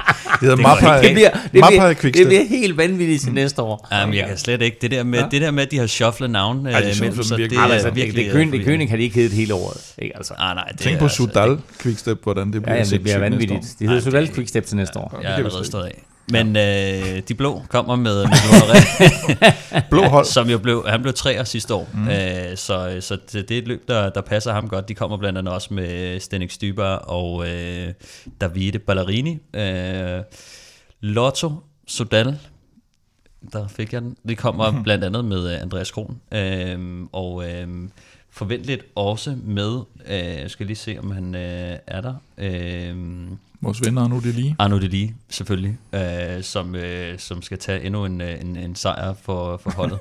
øh, vi har Kort med for EF, vi har Mads Wirtz med for Israel, sammen med holdets øh, nye mand, øh, Dylan Tøns, Wow, øh, ja. blandt andet. Vi har Alexander Kamp med fra, fra Trek, som øh, blandt andet også kommer med Jasper Stuyven. Øhm, så har vi Arno Demar og øhm, Stefan Kyng med fra øh, Francis Deschy. Øhm, og så øh, vi har også et par andre danskere med. Øh, det er Johan Prise Pejlersen Price, fra øh. Bahrain. Frederik Vandal fra, øh, fra, øh, fra, fra Bore. Mm. Og øh, Morten Hulgaard øh, ser også ud til at komme med for, for Uno X-holdet. Sådan, jamen øh, en hel del danskere og en hel del øh, store stjerner, øh, og et løb, som øh, du siger, Stefan, hvor Mikkel Honoré blev treer sidste år. Øh, hans holdkammerat øh, i Jylland eller Philippe to, og så blev det vundet af Benoit Cosnefra faktisk, som, øh, som slog de to. Jeg vil sige, det kunne ikke Quickstep holdkammerater. Det var, det, det, det var de jo faktisk på det tidspunkt. Ja. Kim, uh, Britannia Classic, det er jo sådan et, et, et endagsløb, øh, og det er ikke sikkert, at, at folk de sådan tænker så meget over, men det er faktisk, at det er kørt 85 gange mm. før, så altså, det har en vis historik. Ja, og der er måske nogen, der sidder og tænker, Britannia hvad fanden er det for et løb? Og så hvis man siger Grand Prix øh, Plouet, så siger de, nå okay. Hvad er det, det for et løb? ja, hvad, er det, hvad er det for løb? Ej, det, det var det kendt som tidligere, og, øh, og det er et rigtig, rigtig hårdt og et rigtig, rigtig langt løb. Øh, Jeg tror, den er 254 km i år. Så det er sådan en slags forårsklassiker om efteråret. Og, og, og, og, og det er så hårdt, at der ikke er nogen danskere, der har vundet det endnu. Det, er jo, det viser lidt om, hvor Ja. hårdt det er. Og jeg havde lidt håbet, at quizzen var, øh, var om det her løb, fordi der har jeg jo siddet og studeret med de eneste danske podieplaceringer. Det er, det er Valgren, der blev to i 2018, og så Mikkel Honoré, som du sagde sidste år, en, øh, en tredjeplads. Og Og se, og der er korrekt er der lige. ja, Fordi jeg, for, korreksi, korreksi. Korreksi. Fordi øh, jeg overvejer nemlig at lave det der til en quiz. Fordi hvem er den tredje dansker, der har været på podiet? har der været en? Nå, men så har jeg den er helt Jamen, det er fordi, det er så længe siden, at jeg vil tro, det er ikke engang Grand Prix du Plouet engang, men øh, nej, det kan godt være, de gjorde det. Men øh, det var sådan en lille hold i 1986. Nå, ham har jeg han, simpelthen, han, blev, øh, øh, han ja. kom ind på tredje plads. Nå, men super. Ja. Ja. Jamen, så fik vi da det med.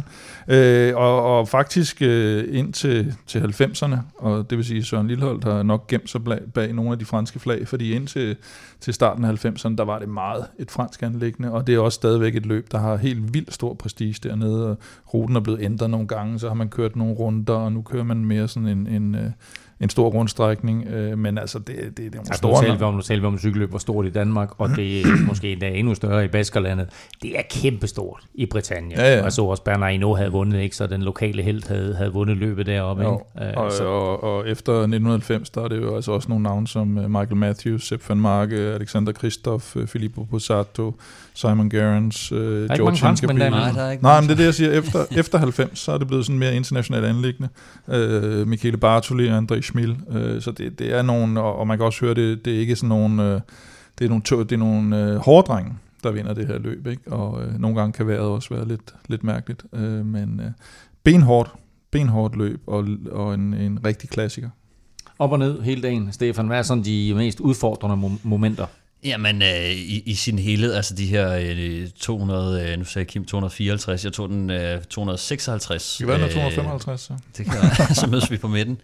Øhm, det, er det er jo en sindssygt langt øh, løb, og, øh, og der, det går op og ned øh, det meste af dagen. Øh, så, så jeg vil sige, det, det er et meget udmagrende løb, og øh, især de sidste 30 km, der ligger øh, seks øh, stigninger, er de, er de lidt øh, værre af dem. Øh, så så det, det bliver afgørende, de sidste 30 km helt klart. Men jeg synes ofte, man, man også ser, at øh, det går ned til, til den aller sidste stigning nærmest, øh, som jo så i år kommer med en 4-5 km til, til mål. Så øh, det er, det, det, det er hårdt. Øhm, De åbner i den der Plouet-by, som du talte om, Kim, og så mm. kommer de tilbage øh, til Plouet, og sådan kører lige lidt rundt om Plouet, Plouet, og så Plouet, tror jeg, der er en enkelt omgang i Plouet, eller et eller andet også med lidt stigning på. Så Okay, så de er, ikke, øh, de er ikke helt stoppet med de her, de her omgange, som det ellers tidligere var. Jeg kan faktisk huske, at jeg talte med, med Bo Hamburger i tidernes morgen om, at øh, han kunne godt lide at køre løbet. Han kunne også godt lide at køre VM, og, og, og fælles for dem var jo det her netop med de her omgange, at, at nogle ryttertyper, de kan simpelthen ikke lide det der. Den der tålmodighed, de skal have ved at sidde øh, og vente og vente, og du kø- føler næsten, du kø- at du kører i ring, selvfølgelig, ja, med de her omgange, men, men, men det, er jo, det er noget andet mentalt at køre det, end at, eller bare køre fra A til B, men, øh, men her er det selvfølgelig kun lige til sidst et, et par stigninger, de kører ind i. ja, og en, og, en, og en enkelt omgang, så vidt jeg lige kan se, ud Ja. fra sådan et, et, en, en meget, hvad skal vi kalde det, øh, øh, beskeden grafik, der er lavet til, ja. til det her løb. Men altså, det, er, det ligner sådan en ægte savtak, altså en ægte sav, når som man taler om sådan en savtakket, øh, kuperet etape, så, så er det her i hvert fald et, et klassisk eksempel. Det går op og ned hele dagen i øh, øh, Bretagne Classic, som altså hed, hvad hed det før, Kim? Grand Prix Plouet. Grand Prix Plouet. Øh, vi nævner også lige Mikkel Honoré, at Ja. ja. øh, han blev treer øh, sidste år. Øh, nu har det ikke været den bedste sæson for mm. ham, men øh, kan han gentage den bedrift? Jeg tror, det bliver rigtig svært. Altså dels, øh, dels fordi han netop, som du siger, ikke lige, lige har haft den bedste sæson. Han har faktisk været mere eller mindre plaget af, af skader og sygdom og uheld, siden han, øh, han brækkede håndled ved VM i Flandern sidste år. Øh, foråret sådan mere eller mindre øh, uforløst, og, øh, og har faktisk kun haft en, øh, en enkelt top 10 placering i hele sæsonen, mm. Mm. øh, og det var til DM. Og det er jo noget i kontrast til, til, til sidste år, hvor han Mm. øh, fik sådan en slags, slags gennembrud, og så en slags gennembrud. en slags gennembrud, ja. og øh, og så, så kan man sige, at, at, at netop når du har øh, en, en, en så hård startliste, og du har Jumbo i, i topform med, med Van Aert og, og Christophe Laporte, der vinder i Danmark, så det ser ikke alt for lovende ud, men øh, det kan, han skal jo på et tidspunkt komme ud af den her. Han er en klasse rytter, så, øh, så hvorfor ikke gøre det i et løb, han, øh, han åbenbart har, havde det meget godt i sidste år i hvert fald. Øh, altså, ærgerlig sæson han har haft selvfølgelig, både ramt ja. af sygdom og skader og så videre, og han er jo på, øh, normalt på et meget højere niveau, end, øh, end det vi har set ham i år, og så må vi se, hvordan løbet her, det, øh, det, det, det ligger til ham. Det er i hvert fald øh, øh, hårdt og kuperet øh, terræn, som han normalt befinder sig rigtig godt i. Det er som sagt på søndag, at øh, Bretagne lægger veje og alle de her bakker til det klassiske løb. Vel Europa podcast præsenteres i samarbejde med Odset fra Danske Licensspil. Husk, at man skal være minimum 18 år og spille med omtanke. Har du brug for hjælp til spilafhængighed, så kontakt Spillemyndighedens hjælpelinje Stop Spillet eller udluk dig via Rufus. Som lovet får du lige her den samlede stilling i Vueltaen efter øh, det, man vist godt kan tillade sig at kalde de fem indledende øh, etaper. Øh, Rudi Molar vandt altså øh, førertrøjen i dag, og vil jeg sige, han vandt etappen. Det var selvfølgelig Max Soler, der vandt etappen, men han overtager førertrøjen af Rudi Molara. Det er jo så første gang, at det ikke er en Jumbo Visma-rytter, som øh, har den røde førertrøje i Vueltaen i år. Han fører med to sekunder til Fred Wright, og så er der lidt over et minut til Niklas Arndt, og så er der faktisk hele tre minutter og ned til øh, den store favoritgruppe, som altså kom ind øh, et godt stykke tid efter de forreste i dag, og det er øh, Primus Roglic, som øh, fører an blandt de store favoritter foran øh, navne som øh, Remco Evenepoel, Richard Carpas og naturligvis øh, din store held øh, Kim Henrik Madsen. Nu øh, har vi sådan været igennem det, jeg lige kaldte de fem indledende etaper, og så tror jeg godt, vi kan tillade os at sige, at Vuelta a España går ind i en hård weekend, hvor sprinterne øh, sådan for alvor bliver testet. Altså ikke for at se, hvem der kommer først over stregen, men for at se, om de klarer tidsgrænsen, fordi det er fire benhårde etaper, vi har på programmet fra torsdag til søndag. Ja, det bliver, det bliver ekstremt bjergrigt nu. Øh, dog ikke de her helt høje bjerge, der, øh, så de, ligger sådan typisk omkring en, en 1000 meters højde eller lige under de fleste stigninger, men, men mange også øh, med, med, med stigning, eller hvad hedder det, med, med slut stigning øh, på toppen.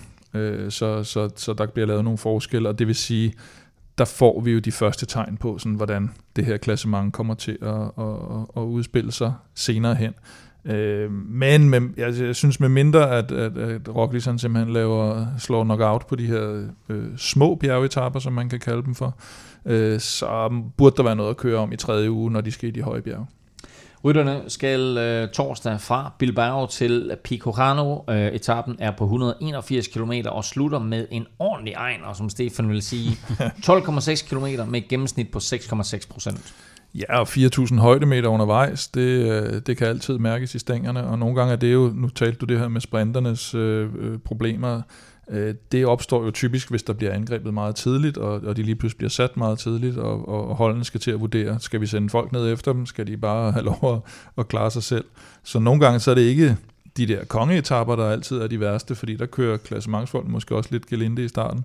Men dem der, hvor der bare bliver angrebet højre og venstre for, for start i, i kuperet terræn, det kan godt vise sig at være de, de vilde. Men den her er ja, 12,6 km med, med 6,6 procent, selvfølgelig ikke det stejleste, og de skal kun op i omkring 800 meters højde, så der er heller ikke noget med, med, med alt for tynd luft i, på slutstigningen, men slutter, slutter opad. Og fire eller fem kategoriserede stigninger undervejs, så, så den, er, den er sådan halvhård. Øh, fredagens etape er til gengæld lidt speciel. Øh, den er 100, 190 km og går fra Camargo til Sistiana, Cisterna, men den store udfordring, den kommer sådan præcis midtvejs på etappen. Ja, der kommer en kategori 1-stigning. Det, det ser sådan lidt underligt ud, og så, så bliver de nærmest op på sådan en plateau, efter de er kommet op af den her kategori 1-stigning. Og der er en sådan mere eller mindre to scenarier. Der, der kommer formentlig et udbrud sted i starten, og øh, enten så lader de bare det udbrud køre. Men hvis det er, at udbruddet ikke har fået alt for lang snor, og klassementsfolkene og, og, og de her bjergfolk, de, de kører den sådan rimelig piano op over, over kategori 1-stigning, så er der ret, relativt langt til mål. Øh, så hvis, hvis udbryderne kun har måske 5 minutter, og der er nogle sprinterhold, der synes, det kunne være sjovt at køre med etappesejren, så kan de rent faktisk godt få dem hentet der, men, men, men det største sandsynlighed er, at det bliver et udbrud. Nu, nu, ved, nu ved jeg godt, at, at, øh, at vi efterhånden ikke helt ved, hvad vi skal forvente af MSP, altså på den positive front. Mm. Men altså, hvis den bliver kørt stille og roligt, den der kategori stigning midtvejs, og det ser sådan virkelig mærkeligt ud. Mm. Altså, når man sådan ser rutekortet, ikke? Altså, så sådan helt fladt til at starte med, og så den her ordentlige klæber i midten, ja. og så fladt på toppen igen, altså lidt kuperet, ja. bum bum. Men altså, kan, hvis han kan komme op med den der, op af den der, og der er ikke som bliver kørt sindssygt stærkt op af den fra klassementsfavoritterne for eksempel, mm. så er det faktisk en etape, han kan gå ind og vinde. Absolut, og han kan også vinde den for et udbrud jo, fordi han er så stærkt kørende opad, at øh, hvis han kommer med i et udbrud, så er jeg heller ikke sikker på, at, at så langt ude er der, ja, ja, så skal de mange afsted, kan man sige. På jeg den, tror ikke, at... Altså, jeg, jeg, nu, ja, det er ja. mit, mit syn på det. Er, det her, hvad der kommer nu, til at ske. Ja, det, det er en rigtig lang uh, kategoristigning ja. i det her løb, og der er 65 km til, til mål, som primært er uh, nedad, flat, mm. uh, og... Um, Altså det, det er, jeg tænker, hvis, hvis feltet kører langsomt opad, så er det fordi, der er et udbrud, der ligger mm. øh, langt ude foran og kører efter etappesejren. Men jeg tror, der er så mange bjergryttere med, at, øh, at, at de har en, en fornuftig chance for at, at få skilt sig af med de, de tunge gutter og stadig være et par stykker, der kan, der kan køre stærkt de sidste 65 øh, km, som de jo tager på en time og et kvarter nærmest, altså, mm. som, som, som det ser ud. Så jeg tror, det bliver rigtig, rigtig svært for Mads, men, men altså, efter det, han har vist, øh, altså, men, men det skal også lige passe, at han rammer et udbrud, hvor at der ikke er for mange gode bjergrytter ja. med og så videre, så ja, der skal virkelig pa- mange ting, der skal passe sammen, hvis han skal have en chance på den der. Jeg siger, han vinder. Ja, det, tyder på en uh, rigtig masse Peter. Ja. Øh, lørdag skruer Vueltaen op for sværhedsgraden. Der er seks kategoriserede stigninger, og det hele det slutter af med den barske Colliado Francoia. Ja, og det er så øh, er det første gang, den er med, og så er det igen den her kategori 1-afslutning, øh, og igen sådan i gåsøjne kun i 1000 meters højde. Øh, det gør ikke stigningen, øh, øh, hvad hedder det, mildere selvfølgelig, men, men det er mere det her med, at det er op og ned hele dagen. Som du siger, det er kun 150 km og alligevel øh, seks kategoriserede stigninger. Det, øh, det kommer til at trække tænder ud, og øh, det, det er sådan, jeg, jeg tror stadigvæk, det bliver sådan lidt forsmag klassementsmæssigt. Og igen, rigtig god etape for udbrydere. Men netop sådan en etape her, Stefan, 150 km med seks kategoriserede stigninger. Altså enten så kan den køre sådan helt stille og roligt, og så kan man sige, okay, det er kun 150 km. Ja. Vi kan virkelig give den gas. Jeg tror, der kommer smæk på. Jeg, jeg tror, der kommer smæk på faktisk hele dagen, og, og det er meget muligt, fordi de starter lige op af en uh, kategori 2-stigning, så, mm. så der kommer til at være et, et, et sådan rimelig bjergstærkt uh, udbrud, der kommer afsted. Men mange af de bjergrytter, der er, som, som stadig ligger nogenlunde til, kan de jo ikke lade køre, så jeg, jeg kunne godt se det for mig, at der var et udbrud, der kom afsted med nogle relativt gode bjergryttere, øh, som feltet ikke kan, kan slippe alt for meget, og så derfor tror jeg, at det kommer til at gå øh, rimelig stærkt øh, he, hele dagen faktisk, og, og, og kan blive en øh, ret afgørende kan man sige, etape i, i den indledende fase af, af Vueltaen, mm. ikke? Som uh, Shangisi sagde, man skal have tændt for sit tv og se på lørdag. Men det skal man også søndag, fordi jeg tror, der er rigtig, rigtig mange, der glæder sig til søndag, altså vil at mærke til at blive færdig med etappen, fordi det er igen en hård nys, og rytterne de skal ud på. 171 km med fire stigninger undervejs inden finalen op ad den stejle Les Praeres de Nava.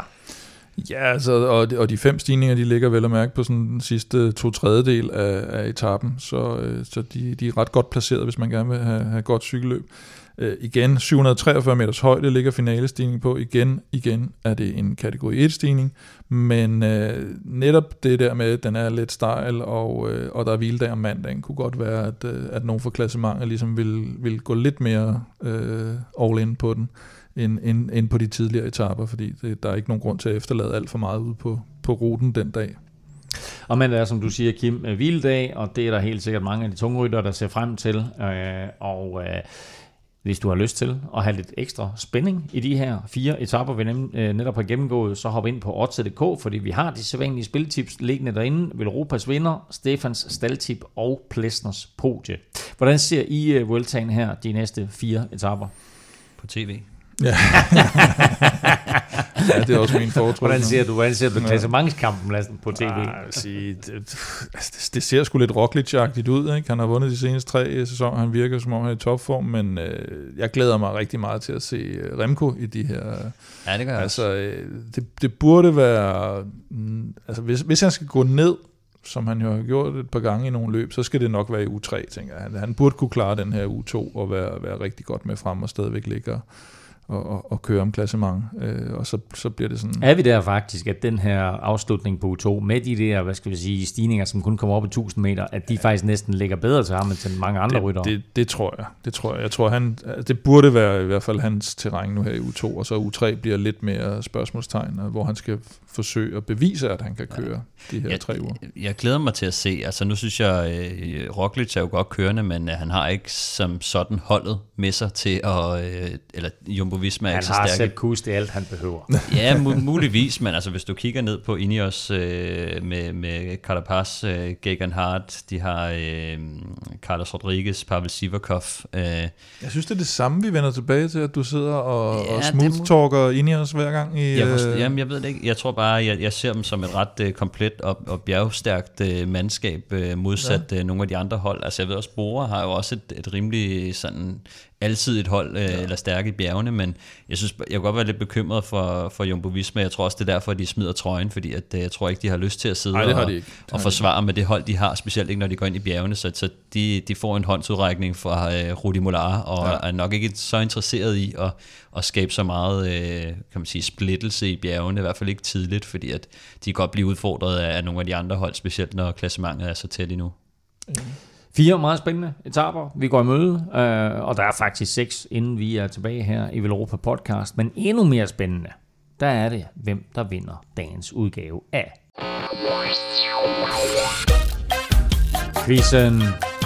Og den drejer sig jo om Tour de l'Avenir. Vi skal et par år tilbage, helt nøjagtigt syv år tilbage, fordi hvem vandt Tour de l'Avenir i 2015 var spørgsmålet. Kim, du har serveretten. Vil du svare først, eller vil du lade Stefan svare først? Jeg tror, jeg svarer først. Ja, tak. Og øh, for, jeg, jeg synes, det var lidt, øh, hvis det havde været sådan inden for de seneste fire år, så var jeg ret sikker på, øh, hvad, hvad vi havde med at gøre. Men, øh, men det bliver sådan lidt mere sløret, når vi går tilbage. Så derfor så må jeg jo bruge den her metode med at tænke på hmm, lidt noget, der er aktuelt, noget du har lidt en forkærlighed for, og så videre. Hvorfor er det med? Og derfor så synes jeg at kunne huske, at uh, Superman Lopez på et tidspunkt for ikke så lang tid siden ja. vandt uh, Tour de l'Avenir, og han er jo lidt aktuel. Det er det mest aktuelle navn, jeg kunne komme på i hvert Ja. fald. Har han vundet? Ja. Det er jo så det, jeg håber på, at uh, han har. Ja. Jamen, øh, for fanden. Jeg har, øh, jeg har heller ikke nogen... Øh, jeg har heller ikke noget godt bud, vil jeg sige. Jeg er lidt på, på herrens mark. Jeg var også ude i sådan noget med... Øh, Men jeg havde et godt bud. Jamen, jeg, jeg, var også, jeg ville også gerne ud i, i, i Colombia, altså øh, ja. og, og kigge lidt, men, øh, men jeg kan simpelthen ikke komme på nogen, der er, de, altså, de skal jo være sådan et spændet mellem hvad, sådan noget 6, 27 år eller sådan noget. Ja. Øhm, og, og som du siger, det skal være lidt op i tiden, ikke? det skal være noget, der er lidt, Ja. lidt, lidt relevant, og det kan jeg simpelthen ikke. Jeg, øhm, ja, jeg har ikke noget bud. Skyd på Valverde. Kom nu med et eller andet. Øhm, Ivan Sosa, som er alt for ung, øh, og nok ikke har vundet. Men øh, jeg kan simpelthen ikke komme... Jeg vil gerne have en Colombia. Colombianer hedder det. Øh, en kolumbianer, altså Quintana har vundet, Esteban Chavez har vundet 10 og 11 henholdsvis. Øh, nå, øh, Kim, du bladrede dig jo lidt og sagde, at hvis det var sådan inden for de sidste 4-5 år, så kunne du godt øh, navnene. Hvem har vi der? Dem kan jeg. Det, er, eller det, det tror jeg i hvert fald, jeg kan. Det er, hvad hedder det, Foss. Bana- Banal, Pogacar, Tobias Foss. Okay, stop, stop, stop, stop. Lad os få nogle årstal på. Altså, hvem hvad? Nå, vi tager, øh, så tager vi det fra toppen i stedet Ja. for. Øh, Tobias Johannesen vandt sidste år, Ja, 2021. og før ham vandt Tobias Foss. I hvornår? Jamen, det er jeg så i tvivl om. Nej, det var 19, for det blev ikke kørt i Det blev ikke 2020. kørt i 20. Okay, så er vi der. Ja. Ja. Jamen, så, og 18, det må så være Pogacar, Korrekt. og 17 var Banal. Korrekt. Og så er det, jeg ikke Og 16, det er pinligt, du ikke kan ham. Kan... Uh, det var Henrik Madsen jo. Nej, det var det, det, David Gody. Nå, nej. Gody. Åh, oh, okay. Gody Nå. 16. Og som du sagde, det skal jo være højaktuelt. Så ja. Ja. hvilket navn er det absolut mest højaktuelle i dag? Rudi Mollard. Det er virkelig tæt på. En anden. Hvem vandt i dag? Max Soler. Max Soler. Åh, oh, Gud. Max Soler mand. vandt Tour de l'Avenir i 2015. For satan. Har jo Lopez ikke også vundet? Han vandt, det gjorde han, og han vandt året inden. Han vandt i 2014. Ah, så var det sgu da godt nok tæt på, hva'? Ja. Ej, Men, Men, den havde ikke engang luret jo. Ingen point, og dermed fortsat Uh, ja, helt gjorde lige 27 27. Ej, var det sløjt. Vi øh, er tilbage allerede på, eller allerede, allerede, der er præcis en uge til, men vi er tilbage på onsdag, hvor vi kigger øh, tilbage på øh, de seneste seks etaper, der så er kørt, og altså inklusive de her fire etaper, vi lige har gennemgået. Øh, og så har vi naturligvis også resultatet til dig af Britannia Classic, øh, og ser, hvordan øh, det løb det gik. Indtil vi er tilbage, der kan du følge Kim og Velropa på Twitter, på Snablag Velropa, Stefan finder du på Snablag, Stefan Djurhus og undertegnet finder du på Twitter, Insta og Facebook på Snablag NFLmæng. Husk at følge vores nye Instagram-profil Velomandsholdet, som allerede har over 15.000 følgere. Der er altså god gas og god to lige derinde. Og øh, husk så, at øh, hvis du kunne tænke dig at vinde enten en Velropa Cup, eller måske en øh, cykelrejse til Spanien, så gå ind og støt os på tier.dk. Tak for nu, tak fordi du lyttede med, tak til vores partnere fra Odset og Hello Fresh. Støt dem, de støtter os. Hasta la vista. thank you